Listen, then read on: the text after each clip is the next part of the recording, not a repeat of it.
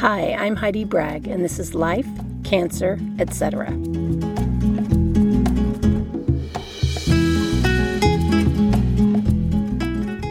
The goal of this podcast is to connect you with resources that'll improve your life so you can be happier, more resilient, and less stressed.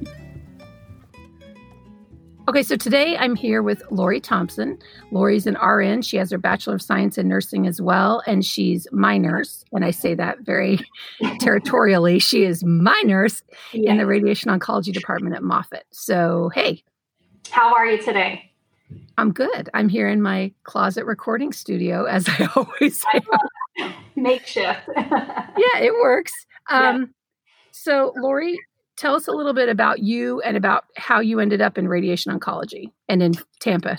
Sure, sure. So um, I graduated in 2005 from University of Massachusetts Amherst, and um, I got my bachelor's in nursing at there. And when I came down to Florida for my senior year spring break, I realized how cold Massachusetts was, and I got out of Dodge and moved down to Florida. I didn't know anybody um, and started working at Tampa General. I worked med surg for a little while to get my foundation, and then moved to hospice, home health hospice, for eight years, working with adults in pediatric populations. And then um, moved over here to Moffitt afterwards. So I've been here at Moffitt for five years. I've floated through all of the clinics for a while as a float, and now I have been in radiation for about four years. Yeah, it's and I don't know. I haven't. I was telling people I haven't met a jerk at Moffitt. Like I really haven't. I I had one tech one time who was less than super friendly. Yeah, and like yeah. that's it. Moffitt hires really good people. It feels like they hire for cultural fit as well. Yeah, we do, and we actually have to take a personality exam. Um, that's very difficult, and if you don't pass it, even if you're a stellar provider or nurse or whatever your expertise is, you don't get hired. so I think it's good. They make sure that they hire compassionate um, staff. Yeah. Well, and don't you think it takes it takes a certain kind of person to be able to work in oncology? Right. And I think that's why they have to do that personality test, right? Because, you know, in oncology, every day is an extremely stressful day for our patients. They're long days, they're exhausting days. You're not usually feeling well, you know, some sometimes you're hangry. Um, so it's it's important to take that into consideration with how we respond as providers if you're not in the best of mood because because you feel lousy, you know. So yeah, important to make sure that we we take that into consideration. For sure. And you and I, this is kind of an aside, but you and I have talked before about you doing pediatric hospice until you were eight months pregnant with your first child. Yes. Yes. And I I I can't wrap my head around it, but I'm so grateful you were there to do it because it's benefited people like my friend Tay and our nephew Quinn yeah. so much. It's um thank you. It's it was definitely probably the hardest um area that I've worked in. It, it um you know, but I was happy that the kids and the family were able to be at home and that I could take some of that pain and give them comfort. Um, you know, and just give them the the time at home together, you know, to continue mm-hmm. memories and and feel as good as they could while while being at home. So, and for those of you, for those of uh, people who may not know, what are some of the services that hospice provides? Um, so there's nurses, there's doctors, there's home health aides that can give the baths because although the family can, it's also nice for the family to be able to kind of step back and just be a family member and not be the one always providing the hands on care. So, you know, we are able to do the pain management, any symptom management. There's social workers that will come in and help with the really difficult discussions that have to take place, you know, and, and you know, funeral arrangements and um, there's chaplains. Um, and then, you know, sometimes there's volunteers or sometimes 24 hour care or inpatient care that they can provide as well. So, yeah, we now, and my experiences with it, it's been with my sister and my father, and mm-hmm. they were both at home and they yeah. both, you know, they weren't going to go into the hospital. They, or they, my sister had been fighting cancer for like 19 months. And so her goal was to be home. She wanted yeah. to be home. My parents wanted her home, and hospice made that possible Yeah. Yeah, it's my my fondest memories of hospice is always sitting around a table where the families would just have out pictures and everybody's telling stories and laughing and that's what it's about, you know, and and if if you get the right fit, it's nice as a nurse to be able to kind of be a little bit of that family for a little while, you know, to get that that closeness that the family also needs in order to have, you know, good closure. It's true. It's really uh as I mentioned before, my brother's an ER doc, and when he came, and they, my dad died ten days after diagnosis, so we were all rushing to get yeah. to where they were. The hospice, I believe it was the doctor or it might have been the RN, but they said, "How involved do you want to be?" And he's like, "I'm here as a child, not as a medical professional. I, I just want to be his son." Yeah, yeah, it's important for his closure. It's way too difficult to make those decisions for your own family. You know.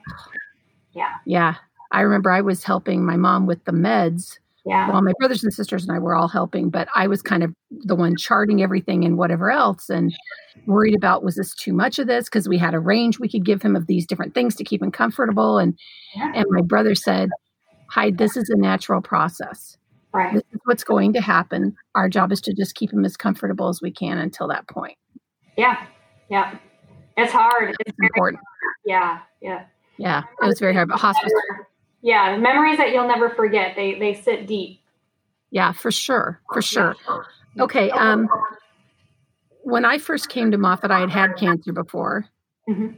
because I've got to be an overachiever. yes, you do. um, what are some things that you either think people need to be aware of or wish they knew when they walked in the door for the first time?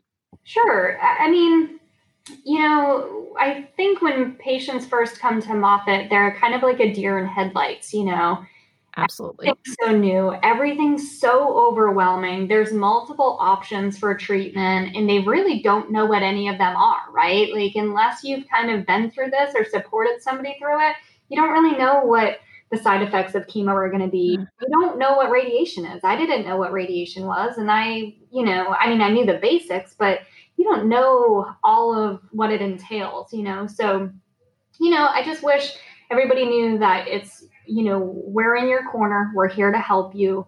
Um, we're going to teach you everything there is to know. And, you know, we're fighting for you too. You know, we don't want to lose either, right? Like, we want to see you win this battle, and we equally as well want to cure you, you know. So, we are definitely in your corner rooting for you the whole time.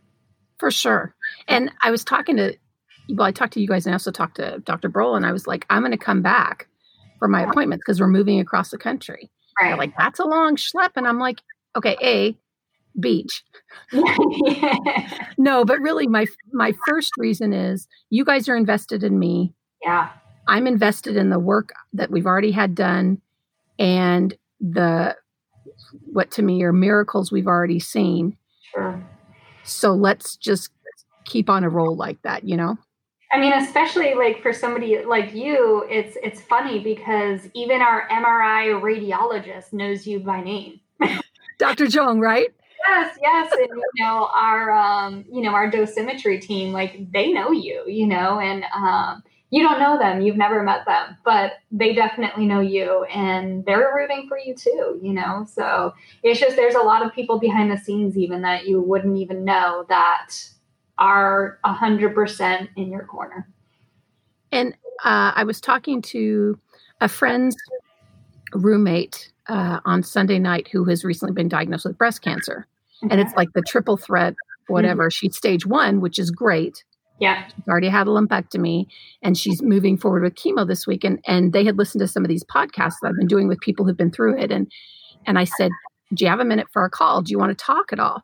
So the three of us sat and talked and um, it's just it's interesting i said are you comfortable with your care team yeah yeah and and she said yeah i think so i said you know if if something feels off look into that. But if it doesn't if you're happy with them and she is yeah. i'm like that's great. I th- follow your gut. I really i think some you want to be at the best place you can be for the kind of cancer you have absolutely. Yeah. but you also need to find somebody that you're a good fit with.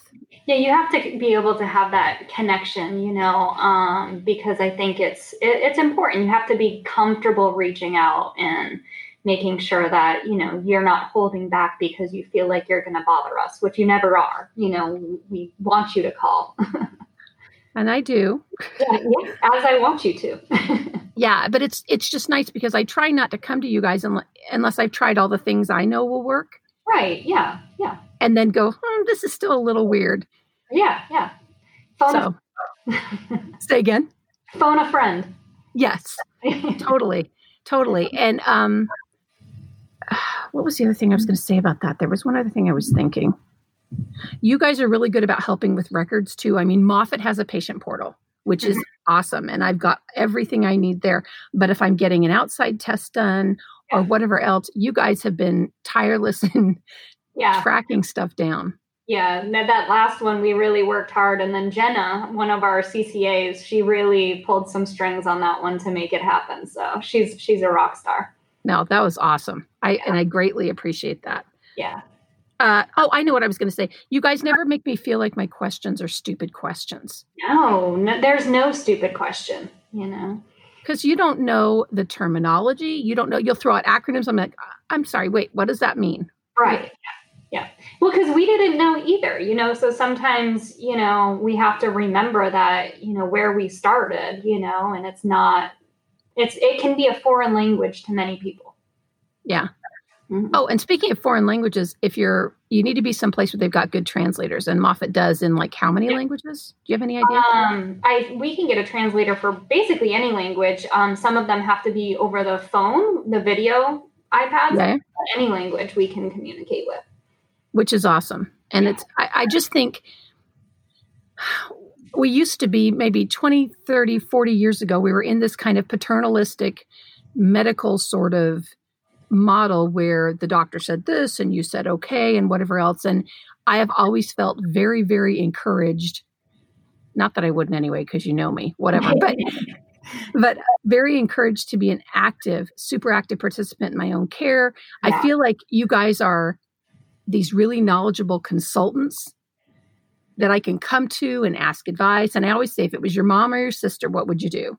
Right. Yeah. And sometimes where we we say, "Oh, that's a tough question," because there's Another, I mean, it's it's hard. It's very hard. Because you've got to weigh risks and rewards, and you know, I'm yeah. dealing with lungs that are damaged from radiation, but I don't have that sarcoma in my heart anymore. Correct. You know? Yeah. So sometimes it's yeah, risk versus benefit. You know, we know that there's going to be some side effects from the treatment, but here you but, are. Yeah, but here I am. Here you are. and I think um, what what are some of the, oh, what are some of the things you told me about radiation? Like if I started to feel gross during that process, there were some specific things you told me, and sadly, I can't remember them right now. Yeah, so well for you specifically because you know we radiated your heart.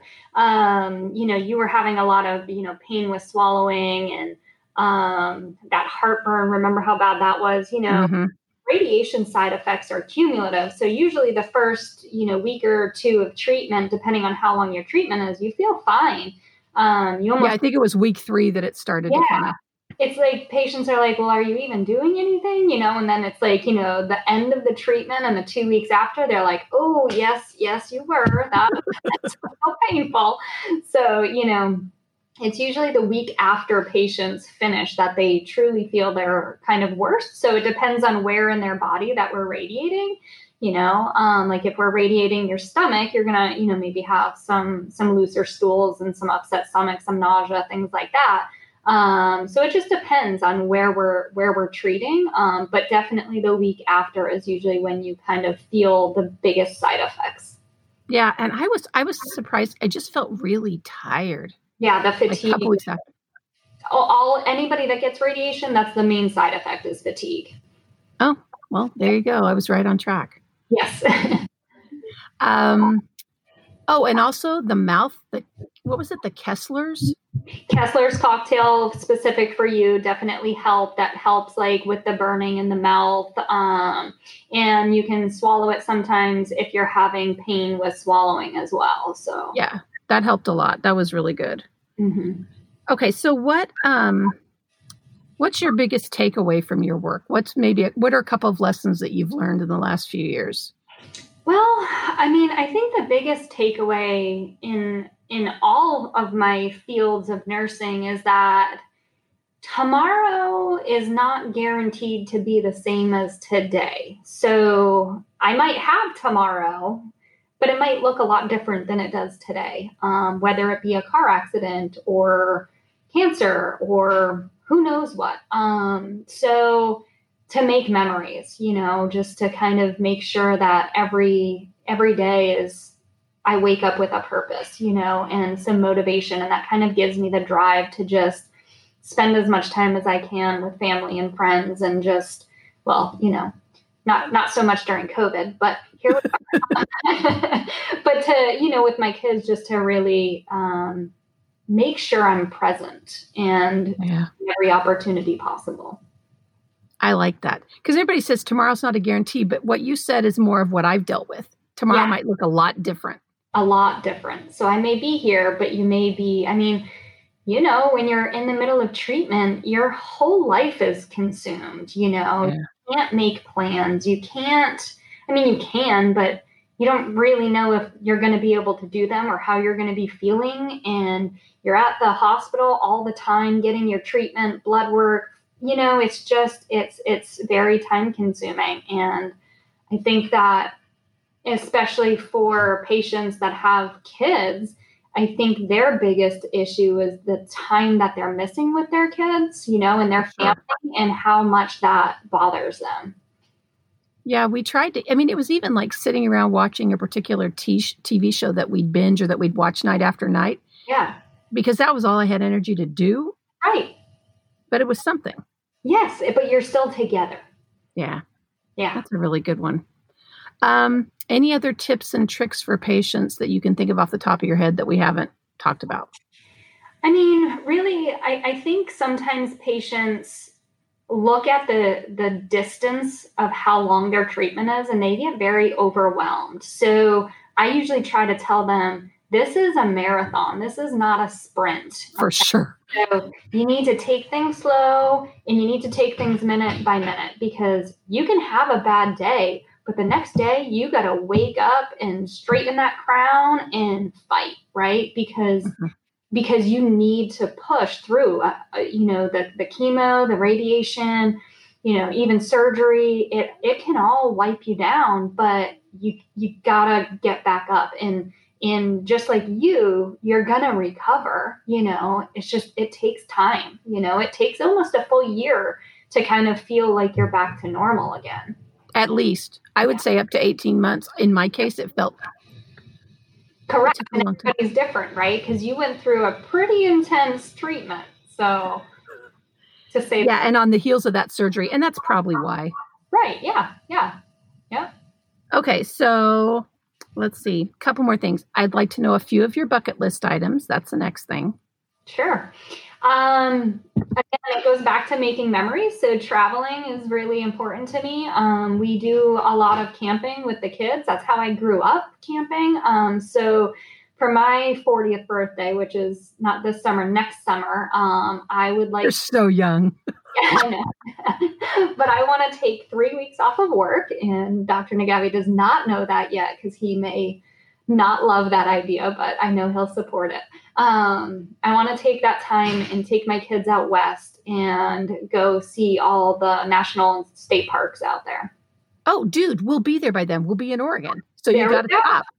Yeah, I want to do like Utah, Wyoming, maybe um, um, South Dakota. There's some awesome parks out there as well. So we'll let you know. I'll send you. I'll send you my itinerary. So For that's sure. definitely, that's definitely one of them. And um, just again, just traveling and making memories with the family is really um, top on my list. I like to just sightsee and hike and outdoorsy. It's awesome. Keeps the girls busy too. Um, okay. So probably on the heels of that, what are some of your favorite places to be? They can be specific or a situation. Yeah, so hundred percent with my kids and my my husband and my family. Um, I don't know if it's from, you know, working pediatric hospice or not. That gives me kind of a little bit of like, um, I don't know, like I always want to be with them, you know? Mm-hmm. Um, so I, I, just, I'm my happiest when I'm definitely with them and with our friends and family, just kind of whether it's playing baseball in the backyard or on a trip somewhere, it doesn't really matter. I just enjoy the, the closeness, you know, whether we're visiting my family up north in Massachusetts, you know, just kind of being together um, is definitely my favorite place to be. That's awesome. Well, if I have to have cancer, visiting with you guys is one of my favorite places to be. So you know that. but it sure is nice to not see us every day while you're in radiation, right? yeah. It's, I mean, I miss the banter, but not enough to go back and get radiation. definitely not. Yes. Well, Lori, thanks so much for doing this. I I really appreciate. It. Lori got approval from her supervisor and everything, so she could do this. And I just think it's helpful to have perspectives kind of across the spectrum. Yeah, yeah. Well, you know, you guys are the ones that are doing the hard work. The patients are, you know, every day putting up a fight and um, where, you know, I'm, I'm in awe of you because I know how much strength that takes um, mentally and physically. So kudos to you as well. Thanks, lady. As you can tell from that interview, Lori is a rock star, and I am so grateful to have her in my corner. I also really appreciate her taking the time to do this interview. As we head further into the holiday season, please look for the good, count your blessings, and make it a really great week.